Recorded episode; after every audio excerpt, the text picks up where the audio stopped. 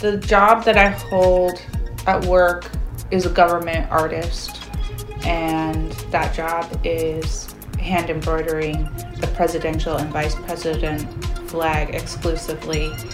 The way that I see the symbol that we have decided as a union or nation, we have all we all agree that this is our symbol for us as a unified country.